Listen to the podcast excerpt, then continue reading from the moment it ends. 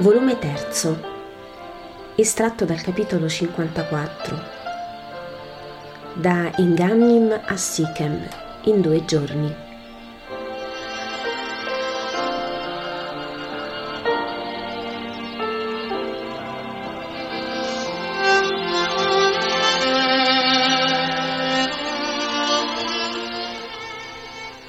Per le vie sempre più affollate di pellegrini, Gesù prosegue verso Gerusalemme. Un acquazzone nella notte ha messo un poco di fango nelle vie, ma in compenso ha abbassato la polvere e risaniti dall'aria.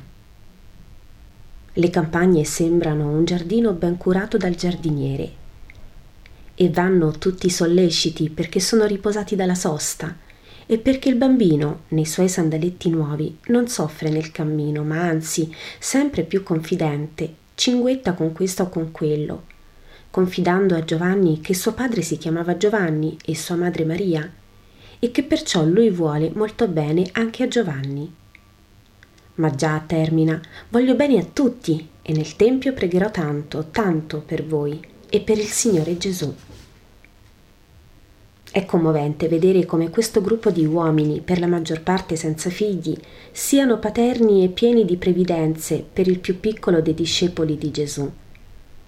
Persino l'uomo di Endor si ammorbidisce nell'aspetto quando obbliga il piccolo a bere un uovo. L'antico pedagogo di Cizium, rovinato dalla cattiveria umana, risorge per questo bambino. Una miseria come è miseria lui stesso, e spiana le rughe della sventura e dell'amarezza in un sorriso buono. Se Yabè è già meno miserello con i suoi sandaletti nuovi e il visetto meno triste, Giovanni è ben diverso. Giorno per giorno il suo viso perde quel che di duro che aveva e acquista una serietà che non fa paura.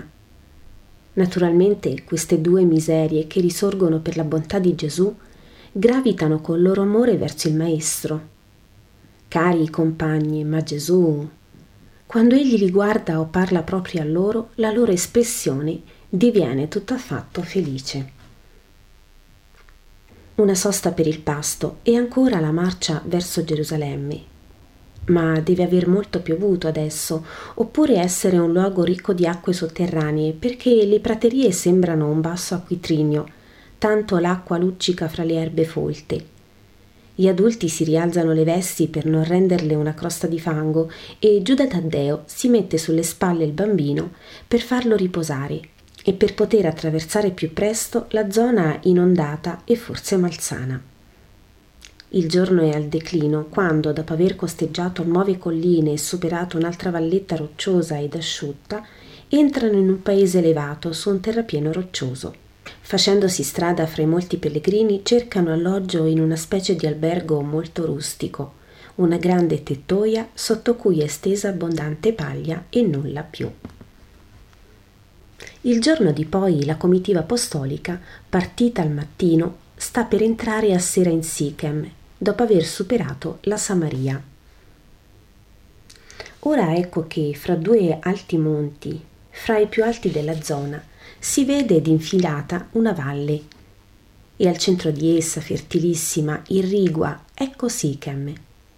È qui che Gesù e i suoi vengono raggiunti dalla carovana festosa della corte del console, che si trasporta per le feste a Gerusalemme. Schiavi a piedi e schiavi sui carri per tutelare il trasporto degli arredi. Mio Dio, quanta roba potevano portarsi dietro a quei tempi! E con gli schiavi, carri veri e propri carichi di un po' di tutto, e persino di lettighe intere e carrozze da viaggio. Sono ampi carri a 4 ruote, ben molleggiati, coperti, sotto cui sono ricoverate le dame, e poi altri carri e schiavi.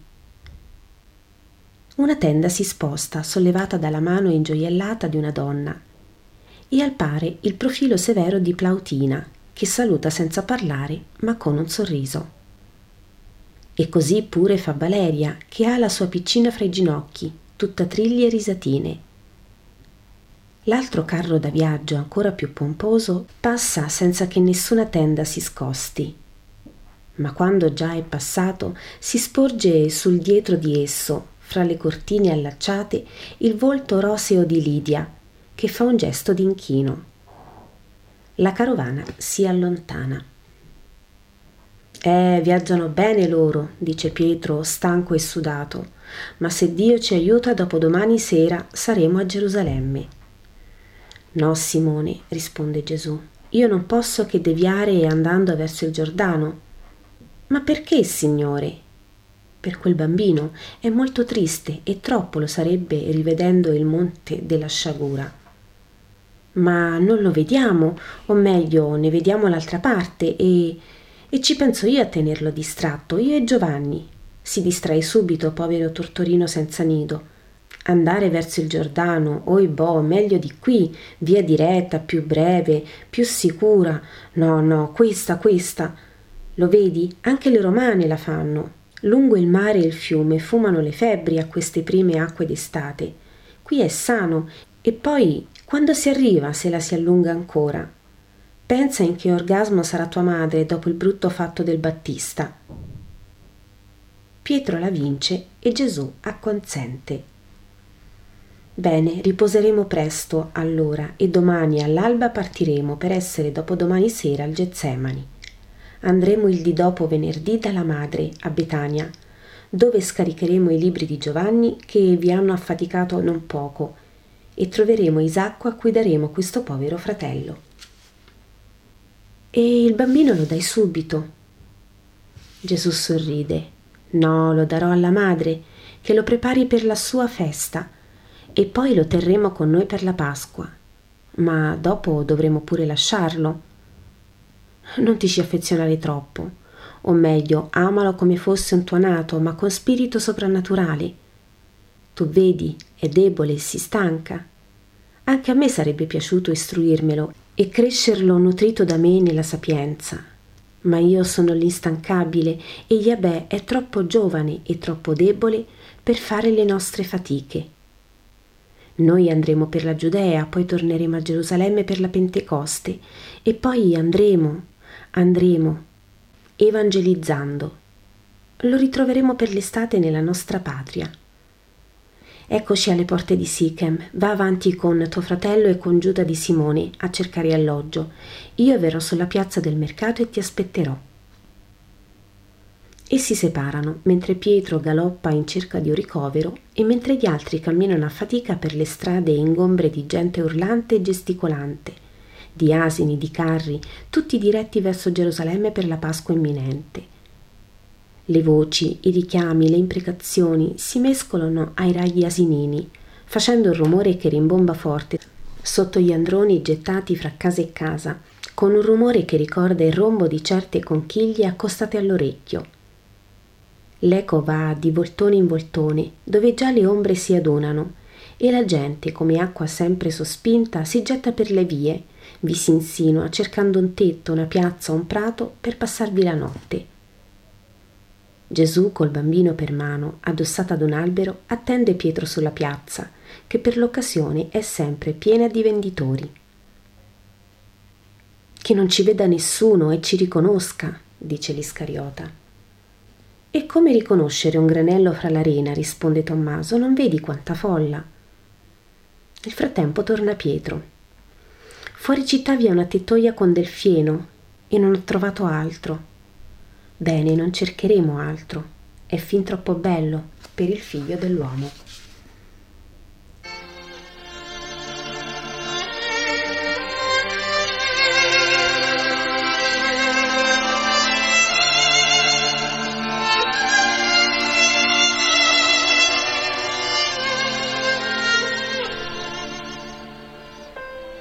Estratto dal capitolo 55. Da Sichem a Berot.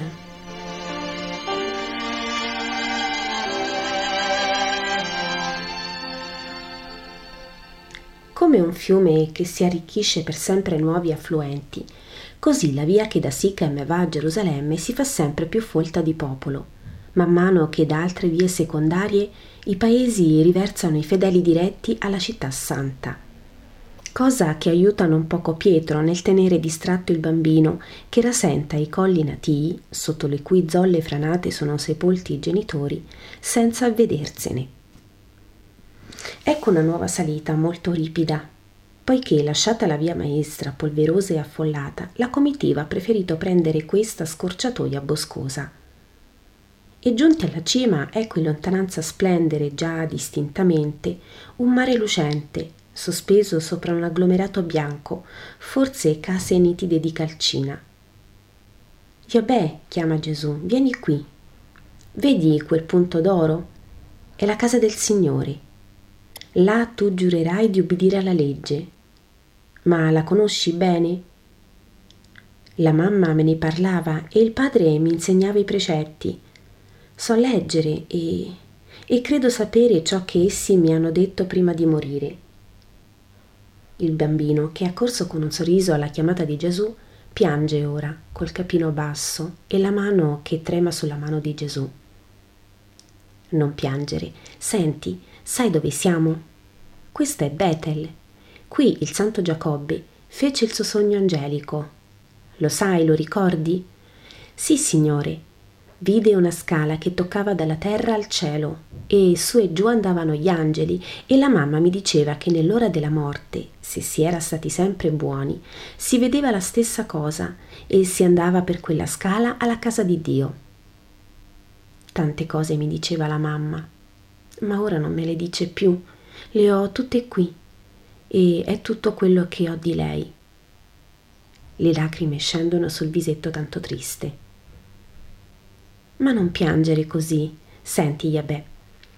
Ho anche io una madre che si chiama Maria e che è santa e buona e sa dire tante cose. È più sapiente di un maestro, è più buona e bella di un angelo.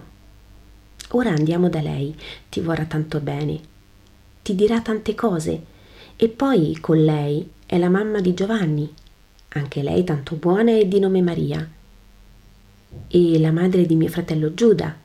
Anche lei dolce come un pan di miele, e anche lei ha nome Maria. Ti vorranno tanto bene, ma tanto, perché sei un bravo bambino, e per amor mio che ti amo tanto. E poi tu crescerai con loro, e fatto grande sarai un santo di Dio. Predicherai come un dottore il Gesù che ti ha ridato una madre qui, e che aprirà le porte dei cieli alla tua madre morta, al padre tuo, e che te l'aprirà anche a te alla tua ora. Tu non avrai neppure bisogno di salire la lunga scala dei cieli all'ora della morte, l'avrai già salita durante la vita tua, essendo un buon discepolo, e ti troverai là alla soglia aperta del paradiso ed io ci sarò e ti dirò: vieni, amico mio e figlio di Maria, e staremo insieme. Il sorriso fulgido di Gesù, che cammina un poco curvo per essere più vicino al visetto alzato del bambino, che gli cammina al lato con la manina nella sua. E il racconto meraviglioso rasciugano le lacrime e fanno spuntare un sorriso.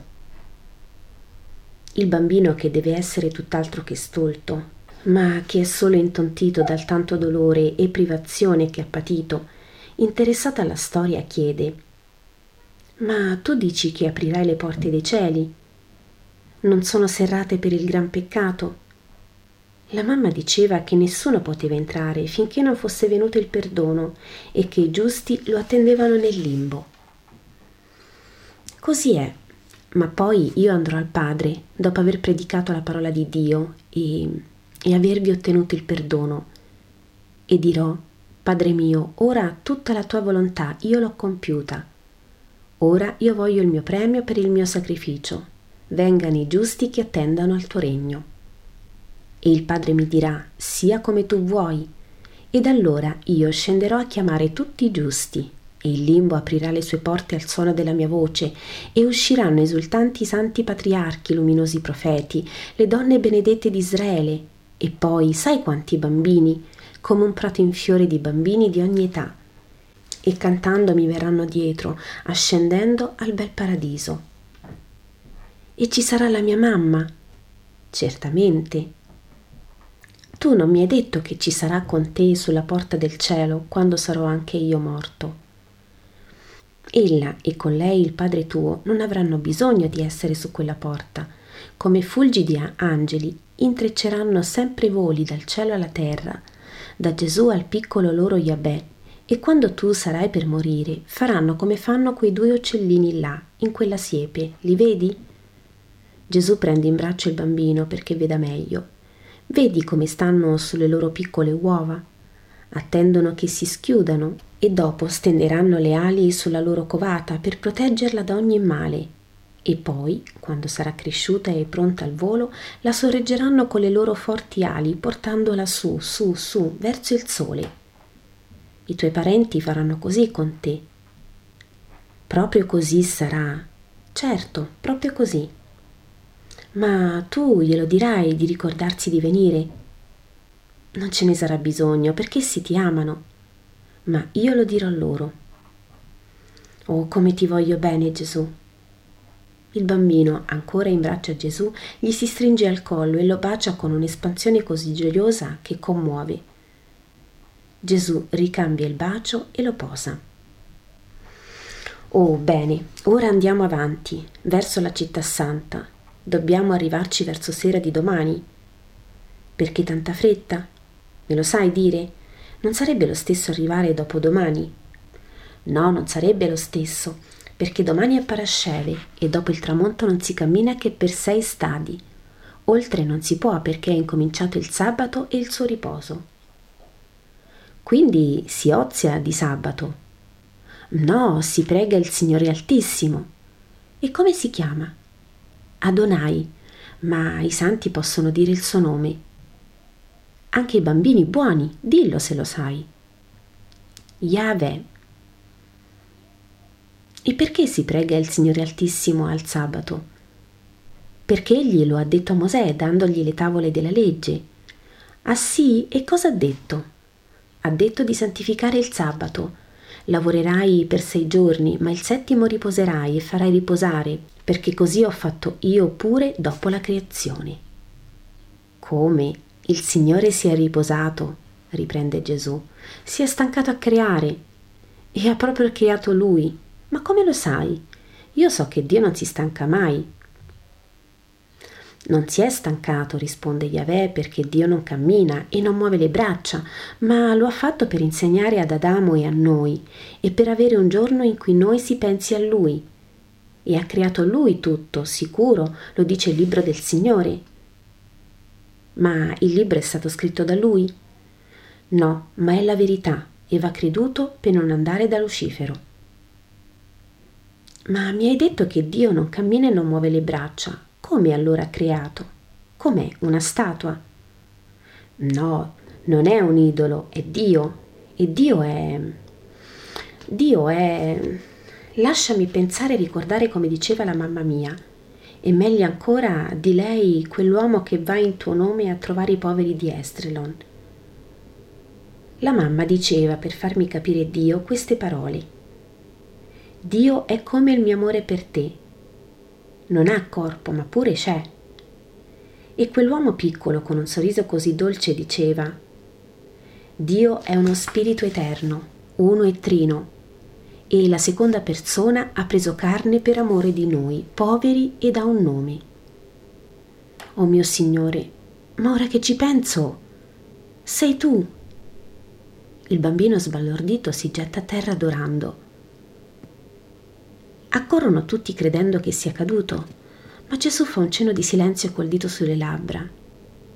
Poi dice: Alzati, Yabè, i bambini non devono avere paura di me. Il bambino alza la testa venerabondo e guarda Gesù con mutata espressione, quasi di paura. Ma Gesù sorride e gli tende la mano dicendo: Sei un sapiente, piccolo israelita. Continuiamo l'esame fra noi.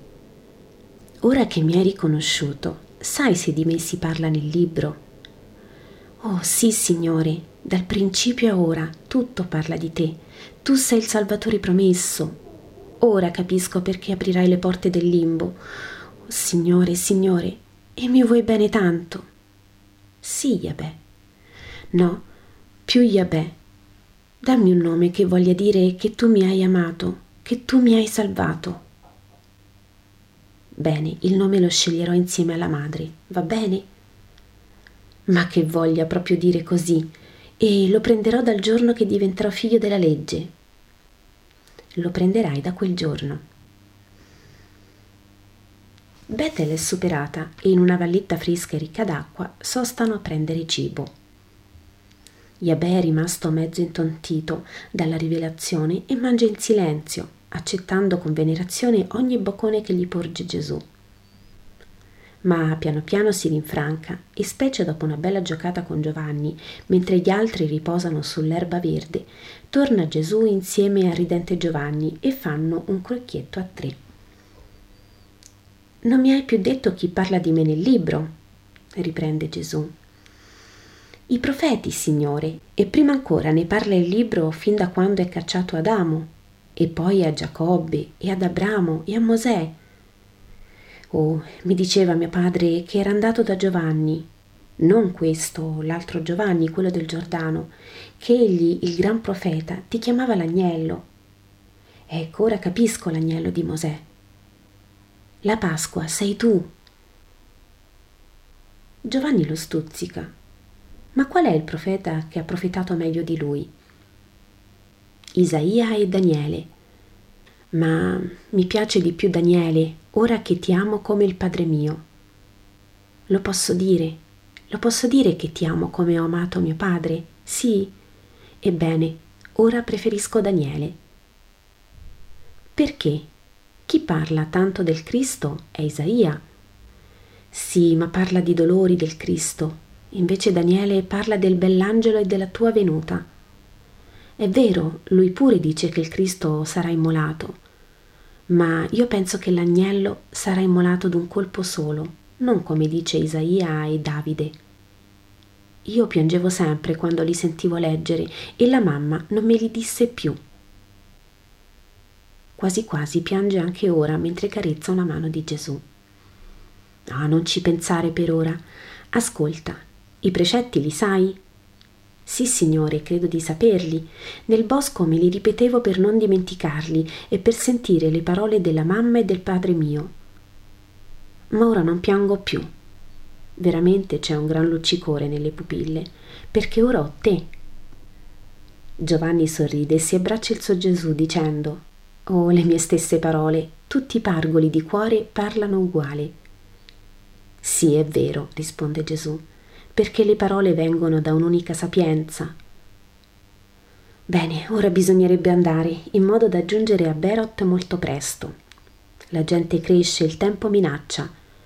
I ricoveri saranno presi d'assalto e non voglio che vi ammaliate. Giovanni chiama i compagni e si riprende la marcia fino a Berot, attraverso una pianura non molto coltivata, come non assolutamente arida, come era il monticello valicato da Possilo.